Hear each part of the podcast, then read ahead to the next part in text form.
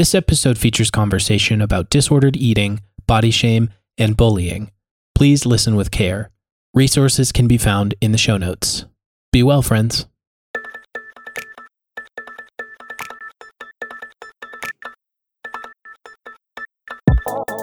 Welcome to Ravel, a roundtable show about how faith gets complex with the vast amount of information at our fingertips.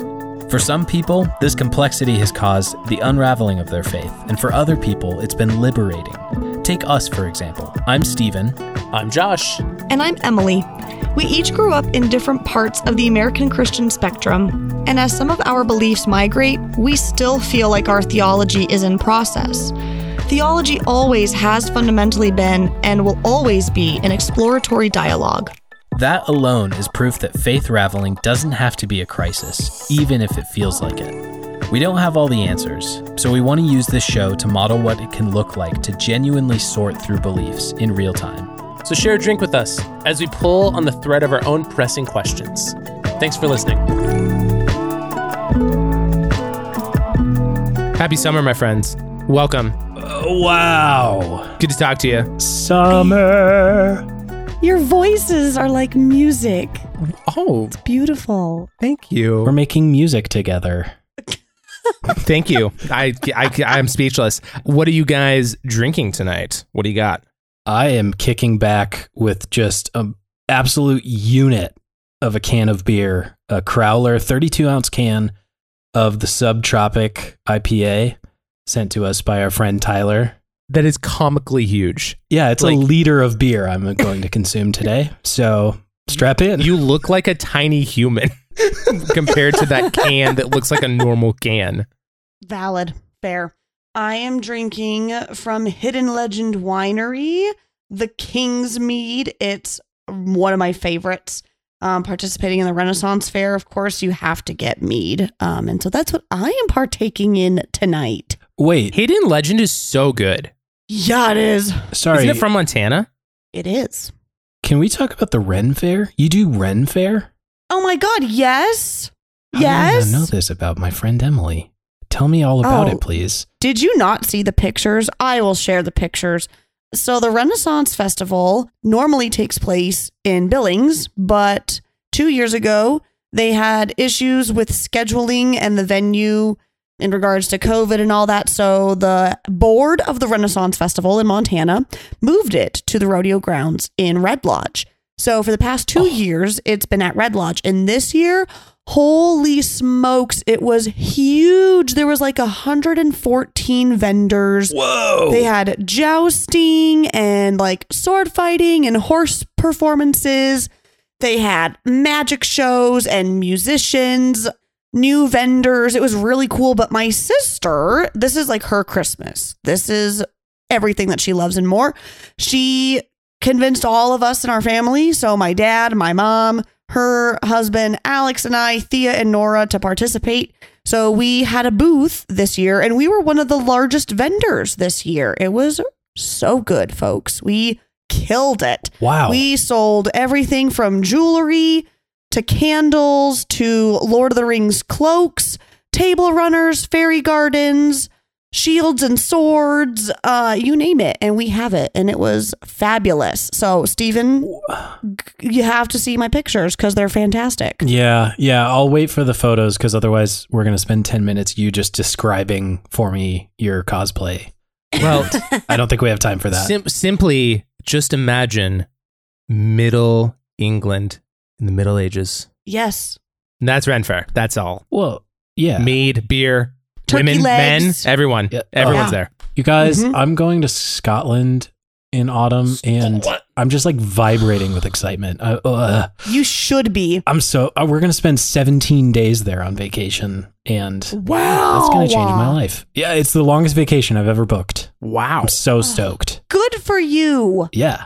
Well, speaking of vibrating, uh, I am drinking a little cocktail myself. I mixed together some sparkling limeade, some mezcal, some lemon juice, and this syrup from Monin. It's this like strawberry rose syrup that I picked up, and it is just like mwah, chef's kiss, like Yum. delicious summery drink.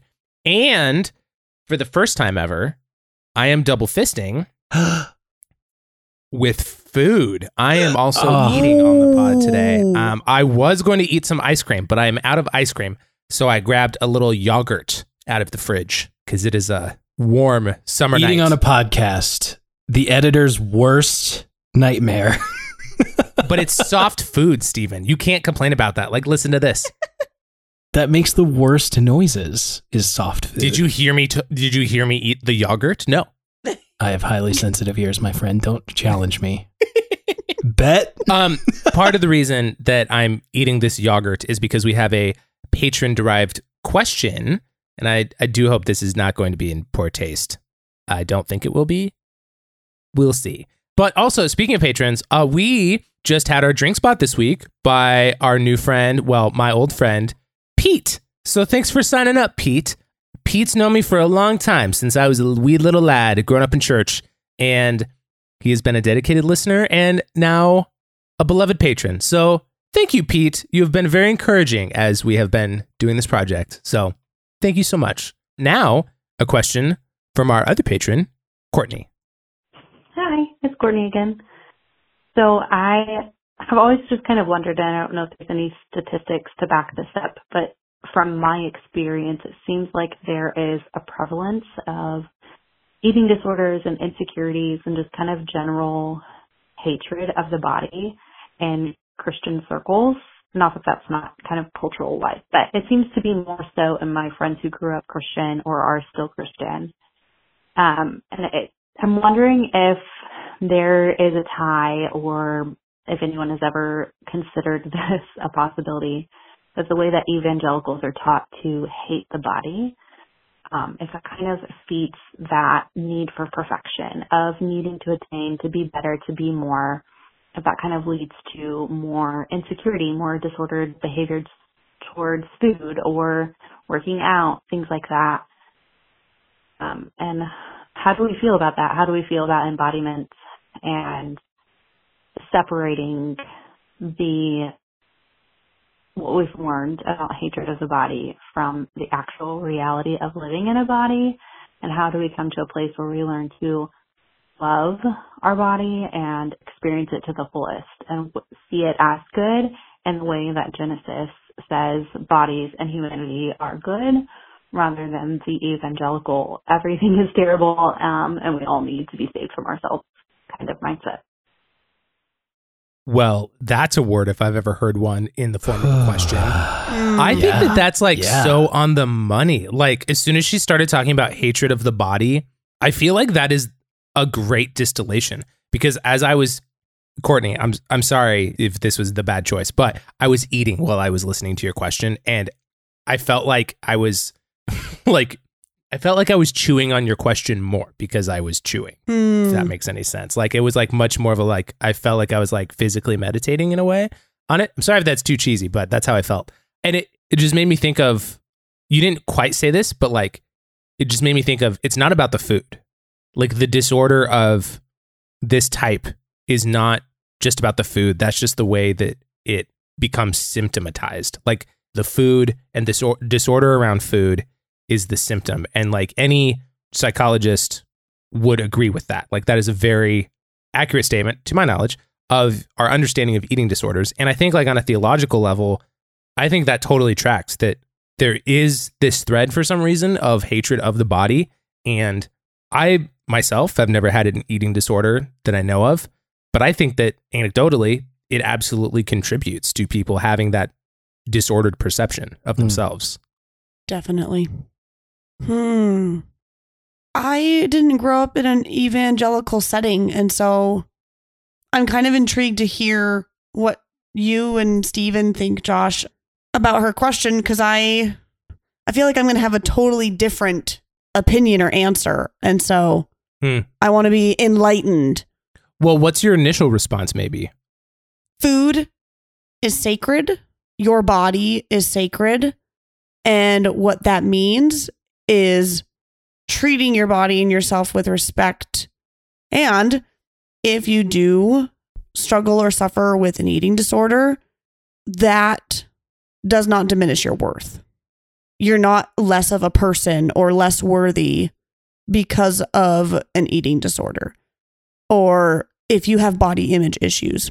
And I think a lot of times, especially around Lent or um, seasons where fasting is very common or popular, uh, we see eating disorders spiking in religious communities during those times because of fasting and lack of nutrition and malnourishment. Um, and Hmm. I really appreciate when pastors or spiritual leaders are advocating and saying, hey, you don't need to fast. Like, if you struggle with an eating disorder, there are other ways that you can ground yourself in the sacred time and not fast. We can mm. find healthy and safe ways for you to still participate and not force you to participate in something that is going to cause you harm or something that you feel is harming to you. Let's find something that is life giving for you. I don't know how much speaking to evangelical culture overall I can do. I this episode is likely going to be extreme like a lot of personal anecdotes cuz only in the last few years have I been kind of working on my own relationship to food and my relationship to my body. I man, I'm holding this can of beer and I said absolute unit. Speaking of absolute units, I I don't know if you guys know this about me, but I was born an ounce shy of 11 pounds, Wow. which is big, big for a baby. But the kicker is is that I was exactly 1 month premature. Hmm. That's crazy. Whoa. yeah, yeah, my poor poor mother. So like from the beginning, I've had a story in my mind or like a story has just like settled itself into convincing me it's been true is that like my body is kind of freakish because I came out that big and that early. And like that was never like put on me by my parents of like well you weirdo or whatever. Like the story was told just because I mean, quite honestly, it is kind of a fun anecdote, and to see people's faces like, oh my God, like, wow, big baby. But that has kind of like, I don't know. Yeah, the, the story I began telling myself from an early age is that my body is weird or like different than other folks.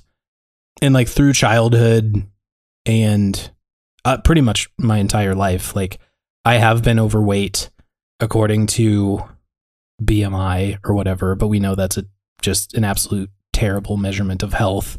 But I have always been overweight. Like for me, a point of um, like I was literally bullied through middle school and high school because I had a chest that classically looked like a woman's chest sometimes, um, man boobs as some people call them, and like I had friends in youth group who would like constantly tease me about it and like scoop me or we'd you know do this stupid like middle school boy like purple nurple all that kind of stuff. And for some reason it always felt funnier when stephen was the target of all of that and that became just i don't know it's it was a very like as the fat funny friend it was a lot easier to just like lean on humor or just like be like haha you guys stop you know and like kind of roll with it because I didn't know how to like speak up for myself and be like, hey, that actually like hurts my feelings a lot. And uh, to, truly, it was like two or three years ago that I was like,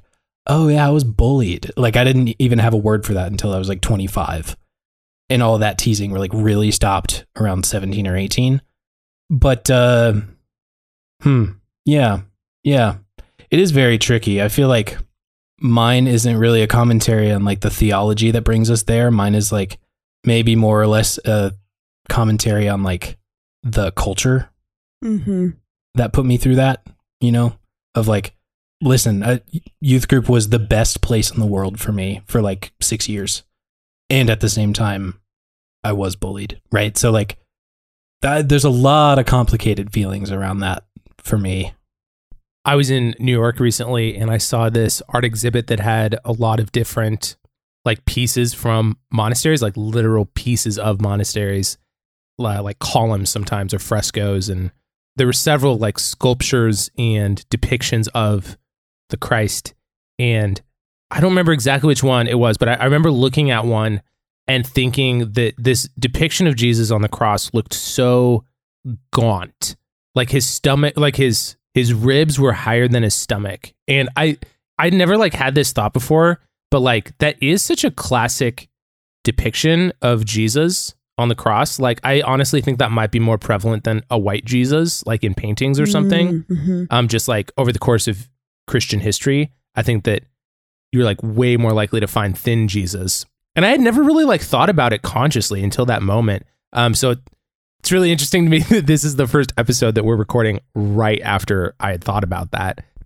I don't know. It makes me wonder like how much like depictions like that have contributed to people having disordered thinking about their own bodies, let alone some of the like like self-flagellating Christianity that we've seen in history, like Mm. whether that's literal or spiritual flagellation.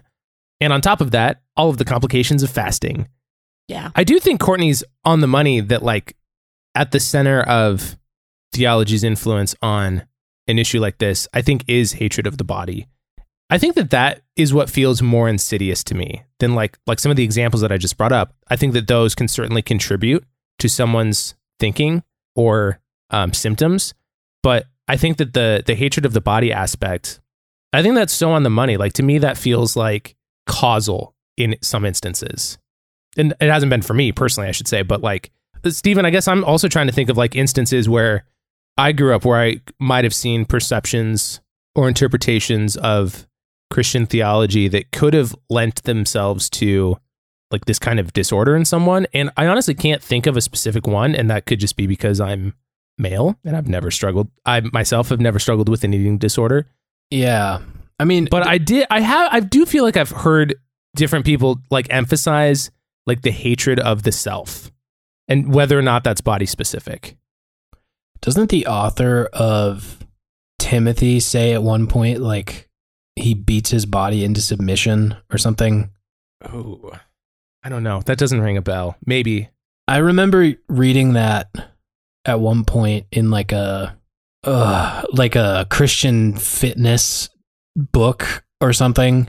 It was basically it was I remember it was like a verse used to be like this is why you train your body, right? Like this Oh, for no, it's um First Corinthians.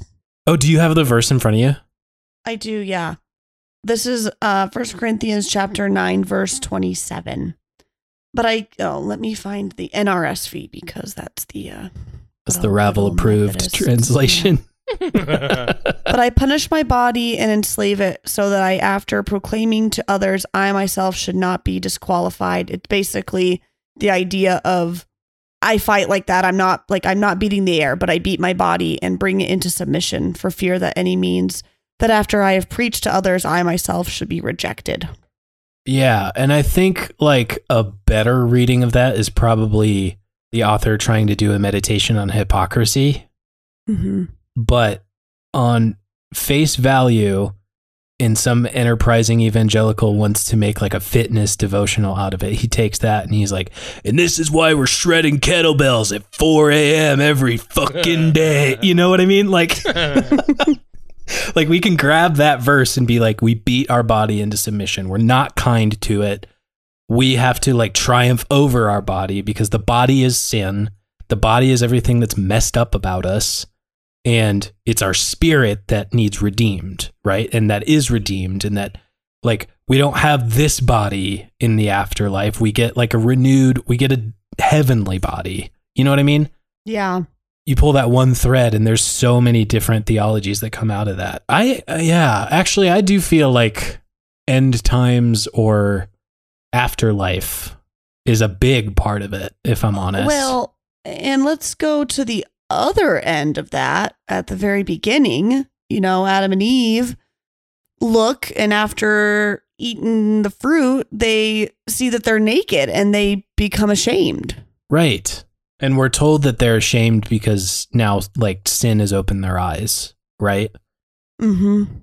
Do you think that it's this is just like a classic us question. Do you think it's at all possible to have a healthy view of that kind of like body discipline, like whatever the frick Paul is trying to get at there, where he's like trying to say he's disciplined, or like all of the countless verses that are contrasting like flesh and spirit like as an analogy?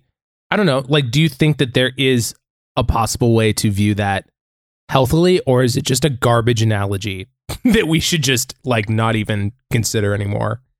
Hmm. Because I feel like I don't feel like I was given that emphasis growing up. I feel like I was given more times a theology of you are made in God's image, you are fearfully and wonderfully made, you are Yeah. like like I do feel like I was given like a very life giving version of the body, even if it wasn't like centered on your body is good kind of phrasing, you know? So I guess to answer my own question, I don't know if I think there can be a healthy version of this theology of body discipline. Like, why would you need a theology of body discipline? You know what I mean? Like, why does that need to be theological? Why can't it Hmm. be health driven or Mm. I don't know.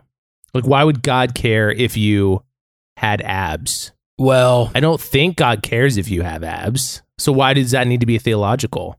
because putting anything in like nurturing and nourishing language is too feminine for the male American church. Hmm. Mm-hmm. like Mark Driscoll is a living embodiment of that theology. Like you need the badass guy, right? Yeah. Monster trucks and guns and fire and all this nonsense. Because if we're going to put it in terms of nourishing and nur- nourishing and nurturing, that's too feminine, and we can't do that. That makes us uncomfortable. And maybe it's maybe there can be a healthy theology around body if we walk away from the idea of having abs means you're healthy and anything outside of that means you're not healthy. There are plenty of healthy people who mm. don't have abs.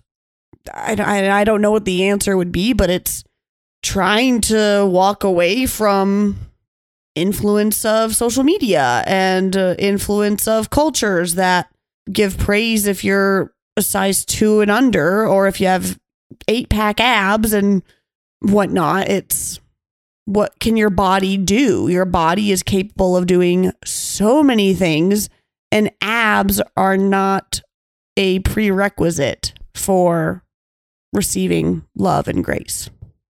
And I think, especially for women, it is very challenging because there's a lot regarding body image, what a woman's supposed to look like in different stages of life, even. You know, you're Mhm. supposed to be tiny and small while you're a teenager, and then suddenly you're busty, you know, 20, you know, 36, 24, 36, you're a brick house. And then, oh, but when you're a mother, you need to look a certain way even when you're pregnant but heaven forbid you look like you had a baby after having a baby and you better bounce back um like i think church perpetuates that Hmm. definitely How do you think church perpetuates that in a non-evangelical context? mm, Or does it? I, I really don't know if it does Hmm. I think it's us projecting our own shit on other people and asking them Sure. to fix our problems. I like I Mhm. think that's the root of like Christian women shouldn't wear yoga pants cuz men can't keep it in their pants. You know what I mean? Like Mm. Mm-hmm. uh, yeah, it's uh, like you see it on Twitter all the time. At least I do in my corner of Twitter. It's like, oh, like we're doing the discourse about yoga pants and like athletic wear again, but we're not having a conversation about how our culture has trained us to hypersexualize everything. And we're not having the conversation about how men can learn a little respect and just be like, what? That's a person in public who is living their life. And you can move on from that. You know what I mean? Like, mm-hmm. there's so much projecting of like I struggle with lust, so I have to make it your problem because it's uncomfortable to name it as my problem. yeah or it's presentation so like women are supposed to dress a certain way in church or like if they're going to be up front in the church. And men just you know wear what you want it's fine whatever you look great. But women you really need to amp it up um cuz you're you need to play the role. And i think having that hypersexualized culture is a part of that too. It's her dress is too tight. Too tight for who? If she doesn't think it's too tight leave her alone. Yeah. or if she thinks it's appropriate length then it's an appropriate length why do you care why how does it affect you and how you are able to worship and be in that space Yeah, it's like don't objectify her yourself, but you know, it's okay if the pastor sometimes talks about how smoking hot his wife is and that she's basically his own personal porn star. Mm. That's Right. fine. Mm. Right. You know, like he can brag about it, but she can't say anything about herself. It's so I- wild. And I think going back to the eating side of it, that, not that it's hypersexualized, but in a way it's almost in the same direction as being hypersexualized, where it's like, oh, you're eating? Like, that's a very intimate act. You shouldn't be doing that in front of all of us. Like, Mm. there's something in regards to eating because I'm sorry, Methodists, it is foundational that we eat after service. We have potlucks. Mm. If we have a Sunday here in our church where all we have is coffee and cookies, we're fine as long as there's cookies. Like if it, was just coffee, we'd be like, "Where's the cornbread? Where where's the cookies? Where's the muffins? Give me something. I need starch. I need the carbs. Load me up, right? like couple of food warm sticks of butter. Yeah. Yes, like food is so important to Methodists. It's kind of crazy. But at the same time, it's like, oh, this is what we're eating. Like, that's what you're eating. Do you see how many cookies they have on their plate? It's like, why are you lay off of them? They're enjoying cookies. Step off. Yeah. That's this is a time of fellowship, anyways. And I think that's why I was born to be a Methodist because I love to eat. And as someone who their family, you know, genetically, I have larger individuals in my family and we, you know, have our struggles with diabetes and I have to really watch, mm. you know, what I do because my dad for the longest time looked like the karate kid and was a string bean and then once he approached like his 30s or so, packing on the weight and struggled with drinking and with eating and it all caught up and like that could be me. So I have to be mindful, but there's a healthy balance of well that means I can't eat anything. I have to count my calories. I can't you know drink certain things or consume certain things. It's I'm being mindful of I know what my future could be. So as long as I'm taking care of myself, exercising, not overdoing it on the drinking, not overdoing it on the processed foods and the sugars, that's fine. But I'm going to enjoy a cookie after service. Like, you Mhm. will not see me with an empty plate on Sunday morning, but I'm not going to also be this prim, proper woman who is monitoring every bite she consumes. I'm going to stuff my Mm. face, and that's fine. But I also eat in moderation, and that is also fine. And it's not anyone else's business how I'm taking care of my body as long as I'm doing my job. Mm. If I'm not at the pulpit because I'm in the hospital because I had a heart attack, sure, then be concerned. But until then, what I do with my body is none of your business. We just want to say how honored we are that you listen to Ravel. Seriously, there's a lot of great shows out there, and we're grateful to be in your feed. Thank you for helping us on our journey to normalize people asking questions about theology. If you want to support what we're doing, the best way to help is to tell a friend about us. We want to be a resource for people on their faith journeys, whether they're deconstructing, reconstructing, switching churches, deconverting, and everything in between. And if you're able, you can support us for as little as $3 a month on our Patreon. Supporting us helps us cover fees, software, equipment, future ideas, and more. For all of you church finance skeptics out there like me, don't worry, we're keeping an open book for transparency. For our supporters, we've built an online space where we can be together. We know it can be difficult to ask questions about our faith, so we want to make that more accessible, comfortable, and normal. We're using an app called Discord where you'll get private access. You already know us, and we'd love to get to know you. Thank you to everyone who's already supporting, and thank you to Louie Zong for the use of our theme music in full color.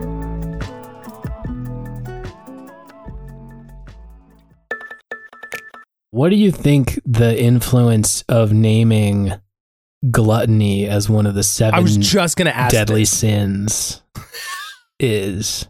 Yeah, like, do you think gluttony is a sin? Mm. Because, like, the Bible only mentions overeating and overindulging, Mhm. Mm-hmm. and it doesn't mention underindulging. and like there Mm. are multiple different types of eating disorders like like yes undereating i mean it goes by different names in the dsm but like undereating can be as much of a disorder as overeating or binge eating or like Mhm. everything else in between that I'm not going to mention.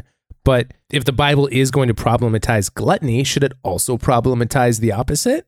Or should it not problematize anything?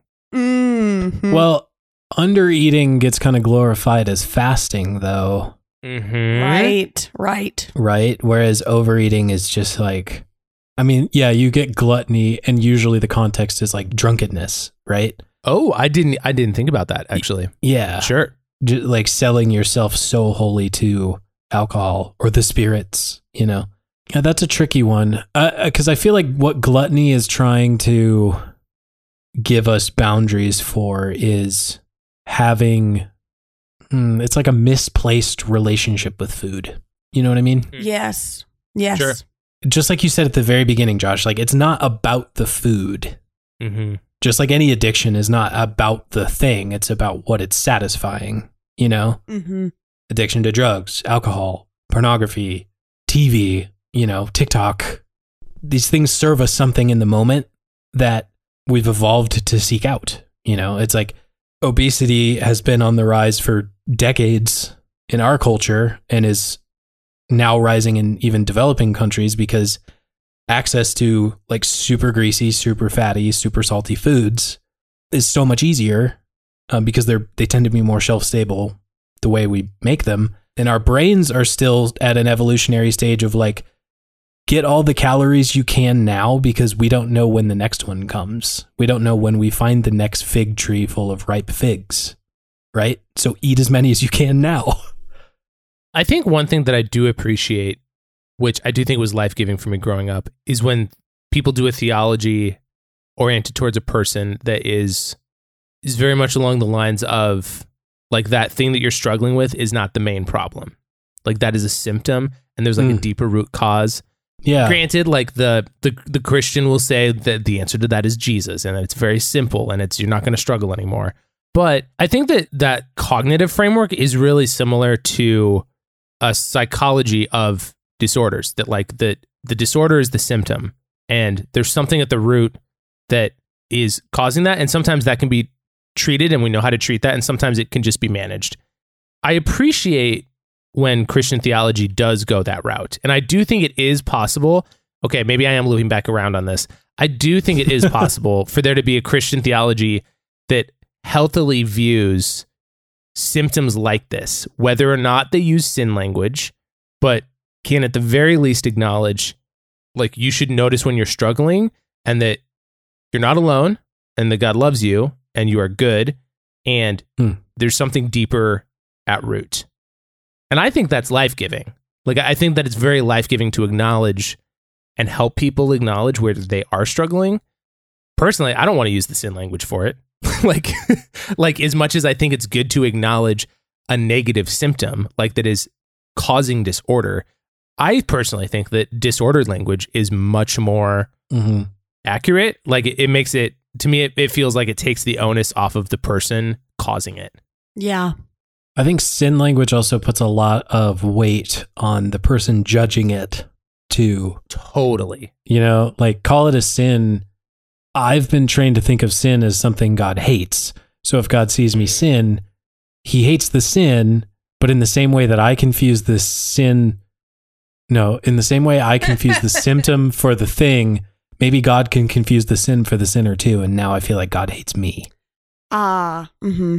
right? So to call it sin Which totally goes back to the hatred of the body thing. in disorder, right, Mm-hmm. right. Okay, so we're trained to hate our own bodies because at some point we're taught that God hates our bodies too. Ooh. Mm. I do think that that is implicit in several theologies. I think that's explicit in others. every Yeah, yeah, yeah. I, like yes as long as as long as sin is like there is moral code there is ethical code and if you break it the judge is mad at you Mm-hmm. but if sin is missing the mark or diseased yeah, if, you, if you're taught that like sin is there's something better for you than that yeah versus like you're a worm Right. and God hates you. I think that does way more fucking damage than What- Paul's verse that's like I beat my body so it's strong so that I'm right or whatever he's saying like it's like like sure someone could twist that verse and be like this is why you should work out every day but like I do, like you can look at that in context and be like, he's not saying that. Like that's not it. I think way more harm, way more harm is done by a theology of God hating humans, Yeah. Definitely. Totally. and that's why I don't believe in that God anymore. Just like Stephen, the atheist. Thank you. I knew you were going to mention it. Yeah, it has to come up every episode now. That's the rule. What's hard, yes. That's the rule. When there's an atheist in the room, they have to identify themselves, unless just like a vegan listen, and a CrossFitter. I'm one of those things. I'm not vegan. I'm not a CrossFitter, and I don't have to be the obnoxious version either. Amen. No, I think, man, I'm really like when you think God hates you, I think that gives you a sad view of God because at that point it feels like like in the same paradigm you have Satan the liar and the deceiver and the accuser. If you start believing that God hates you, it starts to feel like Satan actually convinced God that he was right. Mm. And that even gives him more power than God does at that point of like, wow, both good and bad sides of the universe are against me right now because I am Damn, I've never thought about it like that. That's kind of funny. Heaped I'm just heaped in shame. Yeah, Well, right? And then, so to take that even further, the idea of being fearfully and wonderfully made. So then, did God make me intentionally to be this way to hate me? I mean, if you're unelect, if you're not reformed and you don't know it, then yeah, he did actually. Which once again is the root of like the Mark Driscoll megachurch thing that's going on. It's it's reformed theology at the root of it. And they won't say it because when you actually like start saying reformed theology out loud like John Piper does, you start sounding batshit crazy. Do you think Jesus was trying to do away with fasting when he got accused of eating on the Sabbath? Or no, maybe they're accusing John of being like gluttons and drunkards. Yeah. I don't remember which now. But like I know I think it's Jesus because the the part that I'm trying to think of is like where Jesus says like while the son of man is here like you should celebrate basically. Mm. And like if you have a theology of the kingdom of God being here and now and like that gets very abstract and meta theological, should you not fast ever again then? Like Yeah. if, right? if Jesus is bringing the kingdom, why would you fast if the Messiah has come? If the kingdom Mhm. of heaven is now, then if you have eyes to see it, you have streets of gold and you have feasts Mm-hmm. aplenty, right? Granted, uh, just like I'm not going to use sin language for all the disordered stuff, I also don't want to call it a sin if people do fast, like out of their own self discipline, like for their own spiritual practice. Like, I think you can decide something is going to be good for you. And sometimes that can mean restricting your eating. Yeah. I don't think all restricted eating is disordered. Yeah. Well, I think Mhm. in the same way, like we can shy away from the word discipline as punishment, but discipline as like Yeah. self growth, right? Like is a totally Mhm. different thing, but it's the same word. And that's where it gets tricky. So, like, you know, the charitable reading of Corinthians is like, yeah, I discipline my body, meaning like I do what I do so that I can keep doing what I want to do, right? Like in Paul's situation, he's like, I have to travel miles and miles to visit each church. And otherwise, I only have letters to communicate with them. I feel like the modern day version of that is like, yeah, I work out so that I can like play with my kids and give them a childhood with their parent. You know what I mean? Like, yeah. I discipline the body, I grow and I build healthy habits, routines, or whatever, so that I can live a flourishing life. Right. You know, I'm not like whipping myself in the back with a cat of nine tails. Man, I do wonder if, like, how different qualitatively the experience is of having an eating disorder if you are a Christian versus non religious. Hmm. And I wonder if there's research out there. I don't even know how I would find that. But, like, I guess if you did study that, you probably could measure whether or not there is an effect of people with eating disorders and how theology affects that. Hmm. That's crazy to think about. You, you could study that. Oh, easily. Easily. I feel Hmm. like the question that gives me is like, who do you, who do you want to surround yourself with to like explore that with you? Because like when I started like a meditative practice, I did a loving kindness meditation once that was all about like loving kindness toward your own body. And when I clicked on it in the app, I was like, oh, this will be interesting, right? And it guides you through like place your hands on your chest and like thank your body for getting you this far in your life. And like very quickly, you guys, that like broke me out. Like I was weeping for like half an hour because I had never like thanked my body for supporting me this far, you know, and like giving me the pleasure I do have when I eat great tacos, you know. My relationship to my body was always something like I feel like I need to hide. Part of that is obviously I was being bullied, so I felt like I needed to hide under baggier clothes and like one time in high school after I got my driver's license, you know when some like I feel like you hear stories of some high schoolers who are like when I get my license I'm going to go like out to parties or whatever. Like the thing that I became fixated on and that I wasted $300 on once were like diet pills at a nutrition shop. Um, Mm. that I kept secret from everyone and kept them in my locker and made sure no one saw in my locker when I was taking them because like I was trying to get my meta- metabolism to go faster so I didn't have to be overweight and be the butt of all the jokes anymore. Right? Like I wanted to hide. I just didn't I didn't want to it, it sucked. It was bad.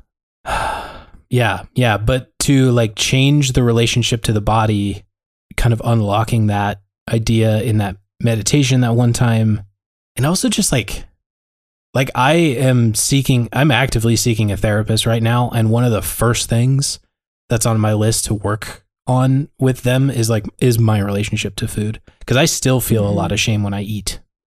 And I I don't like feeling that. Whether that be because like I feel like I'm eating too much, but if I'm being honest, I actually am still hungry, you know, but I I'm now telling me telling myself all these stories that healthy people don't eat that much. It's like yeah, but like maybe you do, and that's okay, you know? Cuz like I want to I want to not be always thinking about what I'm going to eat next and then as soon as I'm actually eating it, I wish I wasn't eating. Mm. But I feel like I will be honest, I feel like being okay, I'll bring it up this time. I feel like not being a Christian now has made me a lot more open to seeking therapy about it. Whereas Oh, sure. before, I would have felt like I was failing a church congregation if I didn't talk to my pastor first. Right. Mm. And now I feel Well, like good. I feel like totally open and like, oh yeah, like therapists are trained to work with that. Trained mental health professionals. They have licenses for a Yeah. reason. Whereas Yeah. I'm not convinced 10% of pastors would know what to do No offense. Mhm. or know to ref- refer me to a therapist. They would probably just, I don't know. No, I don't want to make the judgment call. I was going to say, like, they would probably just like quote a few verses at me and tell me to pray about it. Which would be despicable.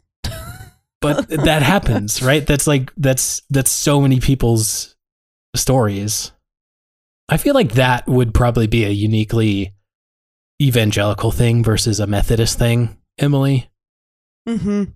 because like in my experience the qualification to be a pastor in like a non-denominational evangelical church there's really no like ordination process it's like if you have a degree in theology that's great if you don't are you interested in theology good you're hired Yeah.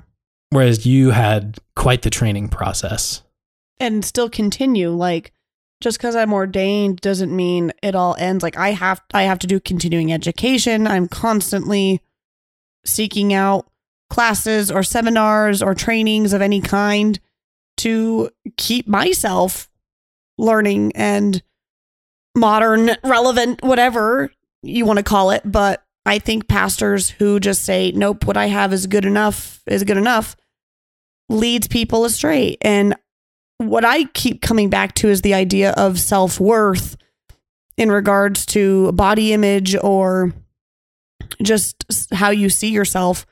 I remember when I was first appointed here in Cody, they were like, oh my God, you look like you're 12. Like, way to boost my confidence, folks. I just graduated seminary. wow I have a husband and I've been married for like years at that point. And like to be seen as this juvenile, to be seen as this young, pretty little girl, you know, oh, you're so young and you're so you're so petite, you you little thing. basically. I remember our old music director one day during a meeting was singing the song, Oh, look, there she is, tall and tan and lovely. And it was very awkward. Like, first of all, you icky old man. Um, please don't do that. Um, but also it's like Oof. I'm in my late 20s. Like, I'm going to be having a baby and I'm a woman. I'm not this child who's an intern, you know, seeking validation. Like, my age, my body type, my weight should not determine my worth or the value that I bring to this congregation. And that goes for anyone. I hear that all the time like, oh, I'm old, or oh, my body's frail, or I'm overweight, I have an eating disorder, whatever the case may be. And it's like, those things do not determine how people should treat you. You deserve all the love, all the support, all the respect because you are worthy. And your weight doesn't determine how much worthiness you obtain. like, your age doesn't determine how much respect and kindness you give or receive. The fact that churches perpetuate that is sad. So it's like I'm approaching my fourth year serving here, and I finally get people saying, like, oh, you're like a strong, confident woman. It's no longer, oh, you're such a young girl. It took almost four years for people to move from calling me this young girl to this young woman. Mm. You know what that makes me think of too? And I'm sure this exists in society as well. But I think that the church also privileges young people. Yes. Like it's very orient, especially if they aren't there. Like, and I don't know what the experience is, is is like being someone in their like middle years or aging years, and I don't know what it's like to be that age and then like see a church like rally for young people and like always privilege the young people. Like that's got to be kind of demoralizing, right? Oh yeah, totally. Like what? Like especially like thinking about it from an audience perspective. Like, it, like if your audience in your church, because just admit they're an audience. Um, if they are aging, then like meet people where they're at instead of like Mhm. pining for someone who isn't there. hmm right. Uh, a couple things. So I used to attend and was on staff for a time at Fresh Life Church in Montana. And the 11th out of 12 literal core values of the church was that we are a youth led movement. And like all the graphic design, all the marketing was like photos of as many kids and teens and, you know, young 20s as you can that's what they would privilege for like putting up on the worship stages is all the young folks and it's like a it's a it's a self-filtering system at that point like Oh yeah, with without saying as much it basically says like hey you guys who are like in your 40s and beyond please fuck off like you're ugly and we don't like you here Hmm. um Yep. Mhm. like that's what comes across in like all the videos you put out all the photos you put out on the website we want to be let like alone this the only body types that you young advertise. agile we all wear h&m clothing you know like we all only use apple products. Like we're we're young we're affluent because we're going to be the people who influence the culture now. Like we're we're in it enough and we're not disconnected and you know we don't have the bodies that have gone through multiple pregnancies. And if you do we're just not going to like take photos of you and use them in our marketing stuff because we we have a brand to uphold is basically what it is hey, it's just like Billy Graham once said: "If you have the youth, you have the nation." Hmm. Just kidding. That was Hitler. That was not Billy Graham. Whoops. Sorry. whoops. Why does the church have such a hard on for the youth? It's like yeah even like for the people who aren't pedophiles, because I know that that is especially when like especially why? especially when a literal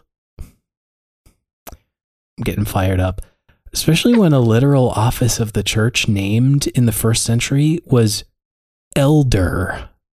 Uh, yeah. Like it's in the that's name. a nice point. I like that point. We That's- are we are a church that's supposed to be built on wisdom, but rather we're Yeah. going to build it build it on testosterone. I am ordained as an elder. in the United Methodist Church. Yeah. I do feel like that is a way that Christianity has strayed from like the Judaism traditions. Like they totally have a culture of eldership still. Because they're not as agile, right? Like Christians are, like the elders are not as agile. They're not as like sleek or fun and they can't play frisbee with the kids or whatever. I'm not joking. Like that's, Yeah, some, yeah, that's, That's yeah, part of something like that. But also the old people's where the money's at. Like boomers, boomers are spending their money right now. Like if you really want your church to keep going, right. target them. Ta- ta- like target the retirees. Kids have no money. Right. Dude. We're, we're poor college kids and we're 29. That's right. That's right. One thing I feel like my experience at a church like that helped me unlock was how early on. I, okay, so Emily, you knew me in high school. I did. I very much made music in my voice the thing that I like stood out Mm-hmm. for. And I'm d- in this moment realizing that I I did that because I never would fit in with the athletes with the body like that so I could at least like use my voice in a different way. And like singing through show choirs and musicals, not to brag, but I was Charlie Brown in the musical You're a Good Man, Charlie Brown. I did not know there was a Charlie Brown musical. Hey, and Oh it's- my God, it was amazing. and it's a great show. And I was good in it. I'll be honest. I was a great Okay. Charlie Brown.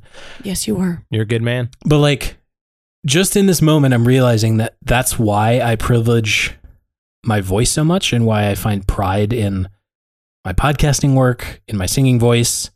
Honestly, Josh, this is why we were talking on Marco Polo this week about like cuz I was pleading with you guys to just join me on the Voxer app instead of using Marco Polo Yeah, and I called you out. because I'm uncomfortable in front of a camera. And what Totally. you said was like a very life giving nudge of a loving friend saying, like, no, expand your comfort zone. Would you actually? Would you share what you t- what you told me? Yeah, I basically said like part of the reason why I like using the Marco Polo app because it's basically like video walkie-talkie. If you've never used it, video walkie-talkie, it's private, so it feels like you're recording a long FaceTime video for someone to watch later.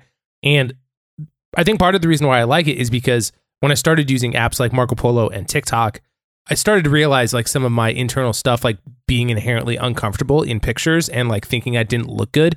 And um, regardless of how I feel about my body and how I want my body to change in the future, I've really liked using these like video apps as a point of personal growth, like to like, not that I'm like trying to be perfect on camera. Like for me, it's not about that, but it's more like I'm going to get used to seeing myself whether I like it or not.